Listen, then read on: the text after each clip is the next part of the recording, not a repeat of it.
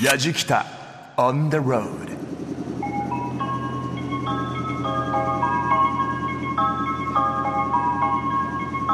ドアが閉まります。ご注意ください。皆さんこんにちは。やじきたオンザロード旅人の棚橋舞です。さあ私は今栃木県の、えー日光市の今市にやってきました。JR の、えー日光線今市駅に来ています。そして今私の左手には南大山が見えています。さあ今回のやじきたオンザロード。テーマは街道の合流点日光今市から世界一の杉並木を歩く旅と題してお送りします。ここ今市は日本橋から20番目の宿場町今市宿のあった場所なんですね。日光街道日光霊平市街道そして会津西街道の合流する大事な場所だったんです。またここ今市は世界一の日光杉並木街道がある町で豊かな自然に囲まれているんです。しかし毎年数多くの杉が失われていると残念な状況もでもあるんですね。さあ日光杉並木街道が今どうなっているのか今市の街を散策しながら私棚橋舞の目でしっかり見てレポートしていきたいと思います。それでは行ってきます。やじきたオンザロード耳で感じる旅番組案内役の中田美香です。この番組は日本全国津々浦々そこに暮らす方々との出会いを通じてその土地の魅力やゆったりと流れる時間をお届けする旅番組です。今回は街道の合流点日光今市から世界一の杉並木を歩く旅。旅人は栃木県出身です。棚橋舞さんです。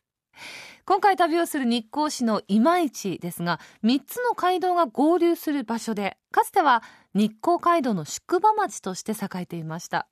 さらには日本一長い杉並木としてギネスにも登録された。日光杉並木街道に囲まれた町には豊かな自然が残っています。日光東照宮までおよそ15キロ。結構ありますけどね。山街道が合流する今井市とはどんな場所なんでしょうか？旅の様子今回も番組のホームページの動画や旅日記で楽しむことができます。ぜひホームページチェックをしながら聞いてみてください。アドレスは www.jfn.co.jp スラッシュやじきた。www.jfn.co.jp スラッシュやじきたです。やじきたオンザロードそれではスタートです。やじきた on the road さあまずは今市の街を巡る前にそして日光杉並木街道を歩く前に今市というのがどんな街なのかその歴史を知らなくてはなりません。というわけでまずは日光市歴史民族資料館にやってきました。私の今目の前にはこれ杉の木なんですかね。すごく大きくこう横に切ったあの輪切りにした大きな太い杉の木があるんですがまあいろいろちょっと詳しくお話を聞いていきましょう日光市歴史民族資料館の馬場聡さんですよろしくお願いしよますろしくお願いします。いやまずこの私の目の前にある杉の木すごく太いですねこれあそうですね。あの日光のお杉並木、えー古いものだと390年ぐらいの歴史があるので、1万2415本多くのお太い杉の並木が立っています。さてちょっと奥に一緒にちょっとバンバさんにご案内していただきながら進んでいきたいんですけどもまず入り口入ってすぐのこちら展示は写真がメインですかね？そうですね。あの、今市はあの山街道、まあ、交通の要衝おなんですけれども、はい。まあ、杉並木のおなんですかね緑のお線が航空写真でわかるかなと思うんですけれども。大きな航空写ええ真ですね、これ、うんえーまあ、こういったのからあの街道があの集まっているっていうのがわかるかなと思いますね。本当だ上から見ると3つの街道ちゃんと緑色ですねそうですね。じゃあこの今市塾っていうのは、本当に重要なポイントだったんですねそうですね。あの日光の門前町というか、まあ玄関口というか、えーまあそういったところで発展してきた町っていうことが言えるかなと思いますね。さあそしてえちょっと奥に進みますとうわ一気にちょっと木のいい香りがこ通しますね。あそうですね。あの外壁が杉の 屋根もはい。横の壁も。そうですね。ここはあのエントランスであのなんですかね回廊みたいに伸びてるんでえ雰囲気はあるんかなと思いますね。はい、ねその両サイドにガラス張りで、はい。あのーとってもねこうなんか年季の入った本とか私の今え右側に長く伸びているのはこれは地図ですか？そうですね。これは日光山道中図というあの徳川家吉があの社参あの日光に参る時に使った絵図なんですけれども非常に細かく描かれているので、えー当時の様子なんかがよくわかるんかなと思いますね。えー、でちゃんとこのあの道の街道沿いに綺麗な杉の絵が描かれていますね、そのなぜ杉が植えられたんですか？実はよく分かってないんです。あの戦争中なんかはあ例えば軍艦を作るために杉を植えたんだなんていう人もいたみたいなんですけど今一番有力な説としては日光東照宮のお参道要はあの神社行くと鳥居がありますよね、はい。えーその参道を整備する目的で、えーこの杉を植えた。っていうふうに言われてます、杉並木が始まるところっていうのは植えられてるっていうところはあの日光新寮っていう要は東照宮の寮なんですよねでそこの起点から始まるので境から始まるので日光寮の場所に入ったっていうことを示して、えーここからあのもう近いぞとええいう東照宮まで気を引き締めろよってことなんですかね。そうですかね、えーでもあのー昔から残る杉が最近ちょっとまあ失われつつあるというか、あのそういう悲しい現状にもあると聞いたんですけど、そうですね。最初は5万本うんぐらいえーあったって言われてるんですけど、徐々に枯れてしまったりあとは戦争中なんかの時にはやっぱり切られたりもしてるんですね。あ。と明治の最初の方ではあのやっぱり道路の改修のために切られちゃってるなんていうこともあるんですけど、まあ、道路が、えー整備されたりなんだりしてくるとやっぱり枯れる杉もお猫が傷んで、えー出てきてますね、まあ、一時期はあの数十年前ですけどやっぱ100本ぐらいなくなる時とかあと5年ぐらい前かな、まあ、大風の日にはやっぱ二十何本、うん、杉が倒れるなんていうこともあったんで、えーまあ、それなりにやっぱり減ってはきていますね。へえ保護活動みたいのは何かやっていらっしゃるんですか？そうですね。あのこれ杉並木はあの国の特別史跡と特別天然記念物っていうものにもなっているので、まあ、国の法律で保護されているんですけど、まあ、例えばあの勝手に、えー杉のお横に工場を建てたりっていうのはまあできないだあったり。あとはですね、えーまあ、栃木県の方に、えー杉並木保護財団っていうのがあるんですけれども、そちらの方で根っこを守るために、えーポカラというなんです、ね、コンクリートブロックう中にが空洞になってるんですけどおそこに根っこが伸びてこられるようなものを埋めたりそういったことをおいろんな保護策政策をやってますあとはバイパスなんかも作って、えー杉並木の中のええ。通行量を落とすようなこともやってますね。はあさあそしてその、えーエントランス、えー杉の香りのするエントランスを抜けるとこちらはどういった展示がありますか、えー、とこちらは、えーとまあ、あの今市のお元資料館だったもんですから旧今市のお今市市のお展示がちょっと主になってしまうんですけれども、おまあ、縄文時代からあの、はい近現代までえーの展示をしています。何かこういまいちの歴史が伺えるような常設展はありますか？そうですね。よく今市であの有名なのは二宮金次郎が死んだ場所として、えーはい。えー知られているので、うん。えーまあ、こういうあの金次郎の像あ。二宮金次郎の像なんかがありますね。はい。すごい。リアル。ちゃんとカラーで。そうそうですもね。のすごい。シワとかヒゲとかほくろまで細かく作られてる。あのいまいちの方のみならず結構栃木県民の誇り的なところがありますよね。そうですね。あの、うん。活動をしてたあー場所がやっぱり真岡の方とかあのこの日光とかがおあのあるので、うん。えー県内ではやっぱりあの有名な、まあ、誇りに思ってるところもあるかなと思います。はい。ますよね、あの私もちょっとこの旅をしながら二宮金次郎さんのように努力をしてこう精神をギュッと引き締めて 最後終わりたいと思います。すいませんバンバさんどうもありがとうございました。日光市歴史民族資料館のバンバ聡さんでした。日光杉並木街道。これ日光東照宮の持ち物だったんですねなぜ杉並木を植えたかははっきりとした記録がないそうなんですが徳川将軍家に仕えた松平正綱が20年の歳月をかけて植えたもので徳川家康の33回忌に日光東照宮の参道として寄進したと言われています。日光街道、霊平市街道、会津西街道、この3つの街道に植えられた杉並木が日光杉並木街道で、長さの合計は37キロ。世界一長い杉並木としてギネスブックにも登録されています。そんなすごい杉並木が380年以上も昔に作られていた。まさに歴史が息づいているということでしょうか。世界一の杉並木街道と今市についてお勉強した棚橋さん。まずは街道の合流へと向かいました。やじきた on the road さあ資料館から出てちょっと足を伸ばしていよいよですね、えー杉並木街道のこれは入り口なのかな出口っていうんでしょうか、え2本の街道が合流するところにやってきました。そこにですねものすごく大きなお地蔵さんがいるんですよ。追分地蔵尊ですやってきました。まあ、あの2本の街道の、えーちょうど合流地点分かれ道のところに祀られているんですけれども音聞いて分かりますか？車のね通りが非常に激しいです。あの先ほどの資料館から一歩抜けてこうとってもねなんか賑わった街の人もねかなりこの辺あの生活の道として使っているんでしょうか？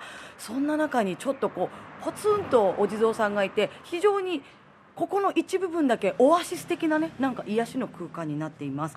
さあお話を聞いていきましょう。追分地蔵尊の道主石上清さんです。よろしくお願いします。あお願いします。こちらこそ。あのーまたなぜここにこんなお地蔵さんがいらっしゃるのかなって不思議なんですけれども。ええこのお地蔵さんはですね、えー、と日光の岩盤が淵っていうのがあるんですけどそこの親地蔵だって言われてます。ある、まあ、大昔大水が出た時に流されてきてその当時、まあ、今市村ですねにたどり着いたという言われがあります。南大山の麓に岩盤が淵がありますんで、はい。お地蔵さんそっちに向いて座ってます。えということはお地蔵さんとその縁からちょうど真ん中にこの今市塾があった。そうですね。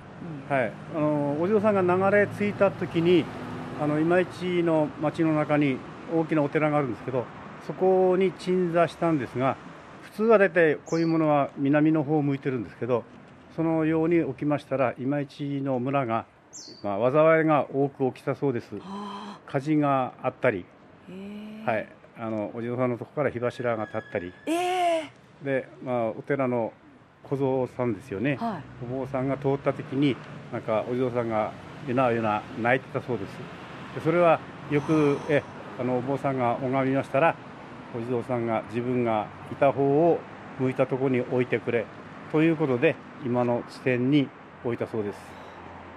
じゃあちょっとそのお地蔵さんの前に行きたいんですけれども、はい。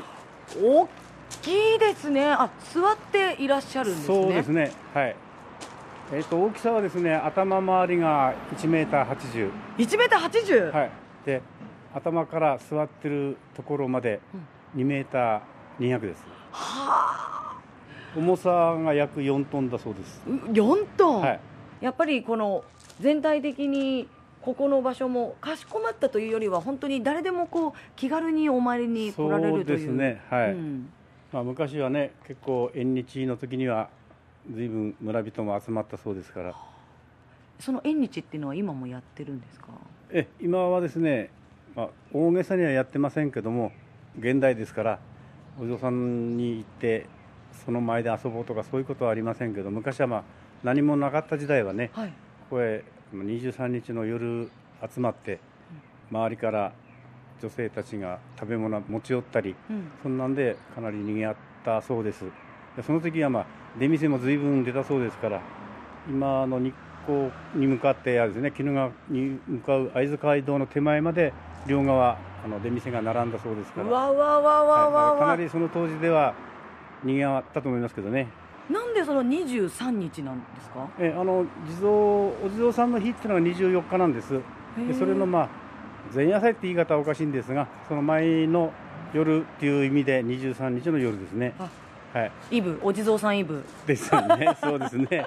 はい 今でもあのーそのお地蔵さんイブはやられてるんですか？前夜祭。え23夜っていうのはもう昔からの方が、まあ、代々ね孫の方に伝わったっていうんで23日の夜は結構、まあ昼間からですけど結構まあその日はお参り多いですね。今でもね。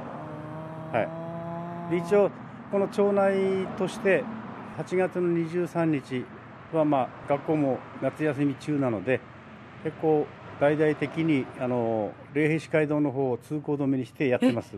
そうはい。それが今年で、えー、と20回になると思うんですけど。あーじゃあ今でも本当にお地蔵さんの周りを囲んで町の人たちが楽しむ光景が見られるんですね。そうですね。はい。でこの大きいお地蔵さんの他にも本当にこうちっちゃな石造りのお地蔵さんがあのたくさんいらっしゃいますよね。えそのあの小さいお地蔵さんはですねあのお願い事をして叶った人まあ全部このあの小さいお地蔵さん裏に名前入ってますけどその奉納された方のです。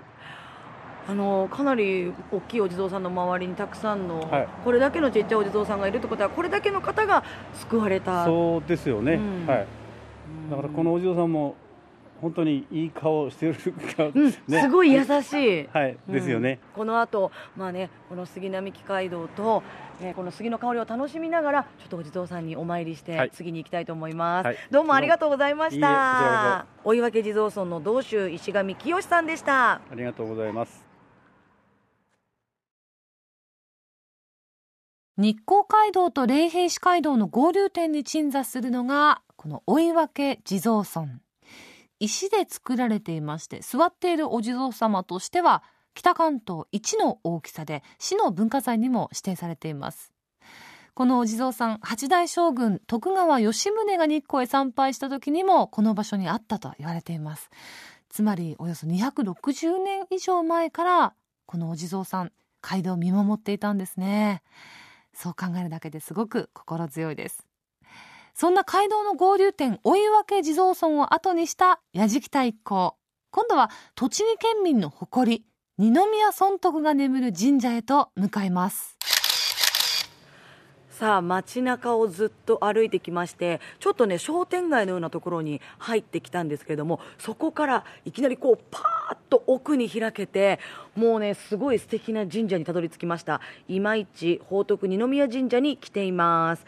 えお話を伺いましょう。宮司の竹内隆さんです。よろしくお願いします。よろしくお願いします。あの住宅街の中にいきなり広がってるんですね。こう静寂な空気というか。はい、なんかこのここだけこう静かな空間が流れてるというか、でもこう気張っていなくて街の人がこう気軽に入り込める空間なのかなという印象があるんですけど、どうですか？そうですね。まあ今一ではそ二宮神と言ったら知らない人いないですからね。であの鳥居をくぐって、えーこれ今私の正面にあるのが拝殿ですよね、はい。でその右側にですねもう二宮金次郎といったらおなじみのね像があるんですけれどもあのこれ幼少期の姿ですよね、だいたい10歳ぐらいのですね、ん。今で言うと小学校5年生ぐらい。ああ背中に薪を背負いながら、ね。あの本を一生懸命読んでるこうなりなさいとおじいちゃんおばあちゃんそして小学校の先生に私も言われたんですけれども私も含めて実際二宮金次郎さんが一体この後どういう人生を送ったのかってことは知らない人多いと思うんですよ、え。うん実際どんなあの功績を残された方なんですか？えうん、あの孫徳先生って言いますと小さい頃は金次郎っていう名前でよく知られて孫徳先生っていうのは後からの名前なんですね、はい。そして孫徳先生は大人になってから各地の荒れ地開発を手掛けた方で。はあ。そのあの二宮尊徳先生がまあ祀られている神社ということなんですがあの歴史はどのようなものなんですか？えー江戸時代の後期終わりの頃の方ですんで、はい。この間150年さえやりましたから。150年経った。今でも今市の町の中に神社が溶け込んでるってなんかすごいですね、うん。あのここに神社ができた言われっていうのがあの孫徳先生が今市で亡くなりまして、はい。神社の裏にお墓があるんですけれども、うん。あのお墓の前に神社を作ろうということで明治時代になりましてからあの神社ができたわけですねじゃあこの今の拝殿もこれは建てられてどれぐらいになるんですか？大体120年ぐらい。20年ぐらい。あのーなんでしょう。決して大きくはないんですよね。そして派手でもないんですけど、なんか非常にこう努力して本当にこう勤勉家だった二宮金次郎尊徳先生の人柄を表しているようななんか社殿だなっていう印象があるんですけど、拝殿だなっていう、ええ孫徳先生は質素倹約の方でしたもんですから、あまり派手なことは好まなかったっていうことですね、うん。ここに実際に祀られている。そうですね、じゃあちょっとお墓もあるということで、裏にありますからどうぞ。はい、わ。なんかでもお庭とかもすごくお花や緑がとりどりではい。本当に綺麗ですね、あまた像がある、はい。えこれも？こちらが孫徳先生の晩年の開尊の像といいましてはい。今市に来た当時の様子をですね銅像にしたもんです。えー、全然わからない。頭をこうなんか丸く坊主にされてるんですいやか後ろで言ってあおります言っていらっしゃる、るんですねで刀を刺して、えね、羽織をおえ。え召しになって、なんかこうキリッと険しい顔ですねこれは、い孫徳先生はあの農民の出身ですけどこちらへ来るときは幕府の役人として来たもんですから、刀とですねあの持ってたりしてるわけですけど。じゃああのおでこのしわに本当にこう苦労だったり、もういろんなものが刻み込まれて、ええ。こちらにいらっしゃった、ねまたなんで最後がここの今市だったんですか？えー孫徳先生の報徳司法っていうですね計画書の集大成が日光今市の開発ですね、えーそこが集大成で最後の目的だったわけです、えーその日光司法を行えば全国各地のどこ行っても開発に通用するっていうような意味でこちらへ来たわけですね。じゃあ日本をもう本当により良くするために選んだ場所がそうですね。今市だった、はい。はへえでお墓は？こっち、はい。本殿の裏手にちょうどお墓になっております。本当だ。周りがまた本当にたくさんの木々に囲まれて。あこれ？えーこちらのがお墓でございまして。なんかもっと 派手なのかと思いました。えー先ほど言いましたようにあの孫徳先生は質素な方ではい。前の墓石は後からできたわけですね。あそうなんですよ。後ろにこうあの高くこう土盛りされた、あのものがあってその前に本当にねあの一般の方のお墓と変わらないぐらいの大きさの石碑が立っていて、っていう非常にシンプルなというか、昔は土葬でしたので亀の缶に入れて掘ってその埋めて上に土を盛り上げただけだったんですね、そして遺言では、えーお墓の前に火を立つるなということで2年ほどしてからですね墓石ができたわけですね。なんでその墓石を作ったんですか？やはり孫徳先生したっていろんな方がお見えになるんで何か印がないといけないということで奥さんに相談しまして2年ぐらいしてから墓石ができたわけですね。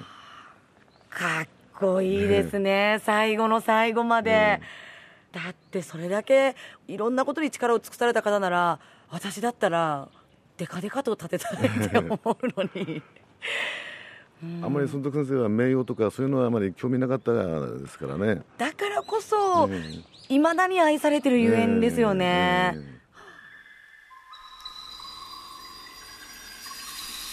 やじきた On the road. やじきたオンザロード耳で感じる旅番組。今回の旅人栃木県出身の棚橋舞さんがお届けしています。街道の合流点日光今市から世界一の杉並木を歩く旅。日光市今市で70年の生涯を閉じた二宮尊徳。やじきた一行はそんな二宮尊徳のお墓がある宝徳二宮神社を訪れています。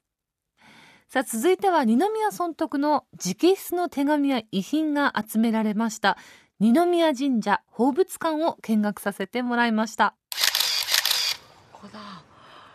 わなんかすごく一段高くなってますね建物が、ええ一応あぜ蔵作りを真似てまして、ん。風通しを良くするということの意味があって、こういう作りになっております。非常にあのドアも厳重ですねこれ。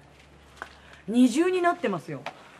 重々しいドアを開けてあ失礼します。窓と扉を全部閉め切っておりまして外気が入らないようにしておりますすごいなんか掛け軸とかこれ実際に色紙に何か文字が書いてありええこちらが孫徳先生の直筆の手紙ですね。手紙。尊徳先生の直筆のものっていうのは少なくて、あまり残っておりませんですけれども、神社には尊徳先生の直筆の手紙をあの展示しております。でも綺麗に保管されてますね。この巻物すごく後ろが綺麗なあの和柄になっていて周りがこう金で囲まれている、えこれもお手紙ですか？手紙ですね。小田原藩の家老服部十郎兵衛宛てに書いた手紙ですね、本物？本物です。先生。もうちょっと進むとうわうわうわうわうわ。うわこれはちょっとなんか和紙のこう束になった本のような。えこちらが宝徳司法書の原本ですね。原本。全部で9014巻ほど残されましたんですが。9014巻、はい。今はその大部分が国会図書館の方に保管されておりまして、一部だけこちらに展示しております。いや全部こう綺麗に和紙をあの半分に折ってあの紐でくくって一冊の本のようにしてるんですけれども全部筆であそうです綺麗に書かれてますね。明治時代にあの書生の20人ほど、えー鈴木戸三郎という方が雇いまして写本しまして、でその2階にこの2階にあのその写本が置いてございます。じゃあちょっと2階の方にも、はいどうぞ。うわ。ちょっと待って私これ二宮尊徳さんの言葉の光生活くん。はい。あこれ売ってるんですか、ねえ。買ってこうかな私これこれは世渡りの秘術は？金と剣のと上の3つのみ。金と剣と金と上剣と上これどういう意味ですか？金と剣。金は働く。はい。剣は倹約。倹約。上はそして得たものを人に譲る。はあ深いというか納得というか。最後の情が大切なんですよね。ああこの。人に譲るっていう自分だけのものにしない。はあ。なんか本当にどの時代にも言われてることって変わらないけどそれを実行した人っていうのがやっぱり実際少ないんですね。えこれ1階だけにとどまらず2階にもわあ本棚にきれいに収納されて陳列しているこちらは何ですか？こちらが先ほど言いました尊徳先生が残した宝徳司法書9014巻の写本ですね。明治時代に書生が手書きで全部墨で書いております。すごい。綺麗に製本されていますね、実際にこれを残して後世にいろいろ伝えている。そうですね。あの尊徳先生の資料は大事なものだっていうことですので、あの後世に残さなければいけないということでこういうふうに写本を手掛けたわけですね。何かここにいらっしゃった方にどんなことをこう感じていただきたいですか？二宮尊徳先生の。やっぱり尊徳先生の教えですね。金券上先ほどありましたようにその教えが一番の人にとっての財産だと思いますね。最近また尊徳先生のことを見直そうっていうあのが機運が高まってきまして、えー尊徳先生の教えをまた現代に生かせたらいいなとは思いますけどね。わかりました。今日はご案内いただいて本当にありがとうございました。今市宝徳二宮神社の宮司竹内隆さんでした。どうもありがとうございました、ありがとうございました。日光を農村復興させるために幕府の命令を受けて今市へと移り住んだ二宮尊徳。私たちが慣れ親しんできた薪を背負った二宮金次郎は財政再建のプロフェッショナルだったんですねそんな二宮尊徳の教えを書き残した宝徳司法の写しや遺品がしっかりと保管されていた宝徳二宮神社。まさに心を豊かにするためのヒントがたくさん集まっていました。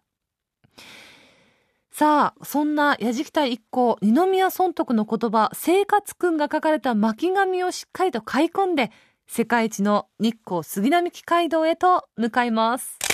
やじきた on the road 宝徳二宮神社から日光方面に向かって歩いてきました。今日はね本当に天気がいいのでもうすごくね抜ける風が気持ちいいです。さあ、えー私は今ですね杉並木公園までやってきました。ちょうど、えー隣がこのすぐ横がね杉並木街道になっていましてその隣接された公園なんですけれども、こうパーッと一気に景色が広がるんですね。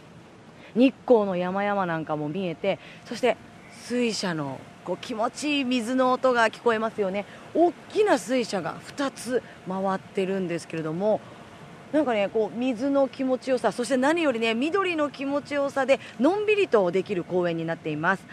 さあここからはこの方にお話を伺っていきましょう。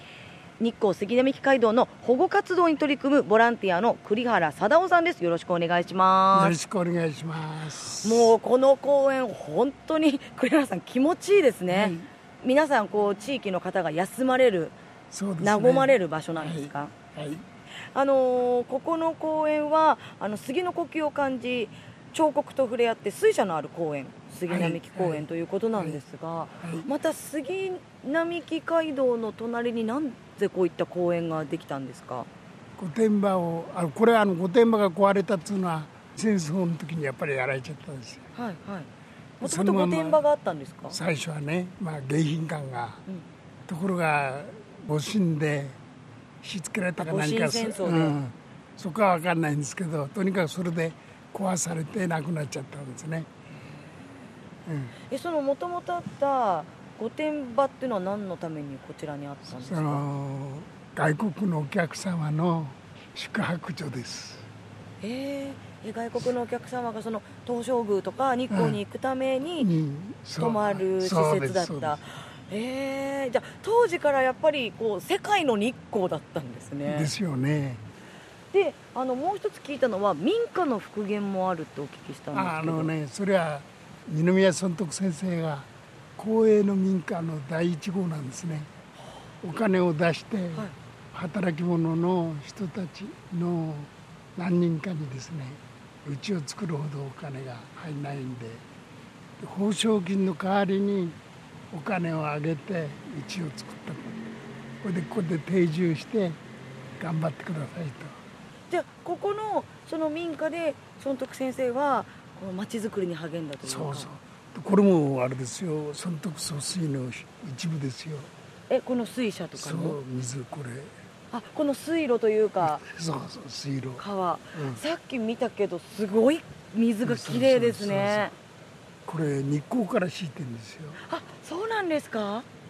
じゃあその尊徳先生の生きた証を感じながらもう豊かな自然の恵みを受けている公園なんですねもうここまで歩いてくると本当に日光の山をすごく近くに感じて、はい。間もなく日光に入るまさに入り口だなっていう感じもしますよね、そうですね。うん。川の景色はねもう俺もね、ここへ越してよかったのはここだけです。ヤジキタ On the road わ公園から街道にこの抜ける道杉の中を歩いてるんですけどすごい涼しい。これ大体高さ何メートルぐらいですか？もう正面のこの杉の木と50メートルはある50メートル。うん。なんか太い木に囲まれて安心しますね。そうね。ほっとする。なんか横に車が走ってる本当に通りの激しい賑やかな街道なのにその一歩隣にこう横にね小川が流れてて。そうそうこれがね。あこれがさっきの日光からの水ですか？そうそうそうそうほらすっごい透明。冷たいよ。綺麗冷たい。あ本当だ。これはあの作った時に松平正綱公が、はい。まあ、こういう設計図を敷いたんでしょうね。へえ。あこのちょうど街道の横に小川が流れるように。これが水を少しでも、うん、杉にね、うん飲むようにつうふうにしてだみんな両方あるよね。あ本当だ。両サイドに。両サイドに水を。じゃあこの綺麗な小川で杉の木がこれだけ太く高くなったんですね。そうそうまさに日光の山々に守られてきた。そうですそうです、ね。えでここまで育った杉なんですね、あとあれ見て。あ。名前みたいな正面の太い、い杉の木、なんて書いてあるんですか？黒い。豆腐東部株式会社。東部工業株式会社。そうだよ。で東部だ。杉を守るためにオーナー制度っていうのをあ作ったんですオーナーさんの名前なんですね。そうそうそうそう。がこれ1本1000万だよ。ええで大したことないだろ。いやいやいやいやいやいやいやいやいや。いや1000万あったらどうしよう。次買います私も。えじゃあこれはその東部工業株式会社。好きな好きなやつを選ぶことができる。さすがだな。もう太くていいやつ選んでますもんねこれね、うん。それでね番号があるんですよ。はい。R か L になってるわけ。L の1334これ東照宮の方から見てはい。L だからあレフト？レフト。左側？そう。あ！左側の133 1334本目ってこと？そう。いう並んでるわけそれだけ。こうやって番号が抜けちゃってるやつはあそうだダメにこなっちゃったから。こあそっか1335は根っこしか残ってないんだ下の方。そうそうそうそう。うん。で後ろへ捕食したよね。うん。あれがね30年ぐらい経たないと番号もらえないあーあこの細いこの1334と336の間にある細い杉の木、うん。これはまだじゃあ番号がもらえない。子供で子供赤ちゃ。んっていうじゃあ太く立派にならないと、うん。一人前になった杉家の木が。入れてもらえない。でもこういう細い杉の木っていうのは自然に生えてきたんです違かう違う。植えた。植えて作ってんのも。あ不足できるようにこう山でね。ーうん。その地域の人が。でもこうやってあの杉並木街道を歩くとところどころに根っこ部分しか残ってないの結構ありますよね。これはね雷だろうと思うんですよ。昔ね。雷落雷で。あの栗原さんが5年活動してきて何か5年間の中でこう成果とかそういうものはありますか？うんやっぱりあの缶が少なくなってきたね。缶カラ缶があ空き缶が。ゴミが少なくなってきたってこと、学校でやっぱり環境のほら話をねはい。するようになってからやっぱりお父さんお母さんが投げりゃねかっこ悪いからお父さんよしないよとかって子供から説得されるんじゃないかと思うんでじゃあ学校教育の中でもこういった杉並木街道についてのいろいろ勉強というか教育も入ってきてるんですか？この辺のこれではやってますね。実際にこの保護活動っていうのは決して目先のことじゃなくて本当にもう何十年何百年とっていうか続かなくね。永久的に。そうそうそう。好きがある以上はね。この街道杉並木街道を、まあ、今後どのようにしていきたいですか？これはあのまだ世界遺産に登録されてないんですよね。切っちまえば終わっちゃうからまあ認定してほしいですよね。これだけのものを栗原さんにこうやって今日ガイドいただいて本当にただただ歩くよりもなんかこの杉並木街道の魅力がなんか2倍にも3倍にもなったなと思うんですがあの最後にこの、ね、杉並木街道に来た人にぜひ栗原さんのメッセージをいただきたいんですけれどもよろしいですか？はい。やっぱり愛してこう欲しいね。ね。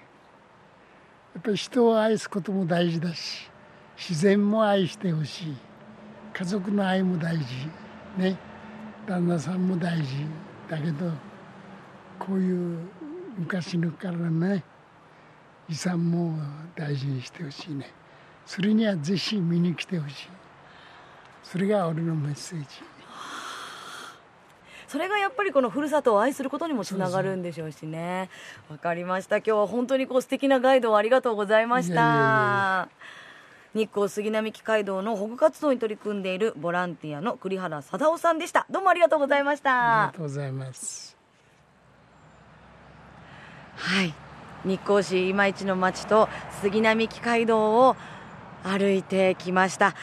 もうさすが街道の合流点そして世界一の杉並木街道だなとただただこう圧巻だったんですけれどももうこのね杉並木の立派さはもちろんなんですがそれ以上にそれを支えた人だったり町だったり日光いまいちのこう自然の力っていうのに私はすごい感動しました。私なんかねこうどうしてもやっぱりこう派手で有名な日光っていうのに目がいってしまいがちなんですがあの実はその今市は通り道だけではなくてその通り道ならではの積み重なった思いですとか歴史伝統っていうのがしっかり育まれているんですよね。そしてそれが今でもこの地元の方によって受け継がれているっていうのが本当にもう素敵だなと皆さんにねぜひ一度お越しいただいてこの杉の一本一本のね太さからその思いっていうのを受け取ってくれたら、えー、嬉しいなと思います。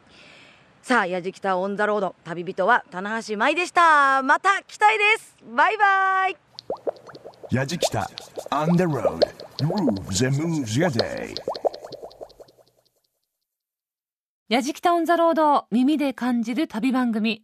街道の合流点日光今市から世界一の杉並木を歩く旅。いかがでしたでしょうか？の私も日光東照宮はすごく好きで何度か訪れたことがあるんですがこの日光街道の杉の木って間近で見ると本当に大きくて太くてあの私が目いっぱい両手を広げても間に合わないぐらいの大迫力なんですよね。で間近でやっぱり触れるとなんか絵も言われぬパワーっていうのを感じることができます。まあ、そんな迫力の日光杉並木街道ですけれどもこの杉並木を残すために保護活動も行われています。日光を農村復興させるために今市に移り住んだ二宮尊徳彼の質素倹約と勤勉の心これがしっかりと受け継がれているんだなというふうに思います、まあ、残すことの難しさと守ることの大切さ今市を愛する人たちの心がこれをしっかりと守っているって思うとやっぱりまた日光今市訪れたくなりますね。旅の様子番組ホームページの動画や旅日記でも楽しむことができますのでぜひ一度ご覧になってみてください。また放送終了後はポッドキャストでも配信をしています。ホームページのアドレスは www.jfn.co.jp スラッシュやじきた。www.jfn.co.jp スラッシュやじきたです。やじきたオンザロード耳で感じる旅番組。ご案内役は中田美香でした。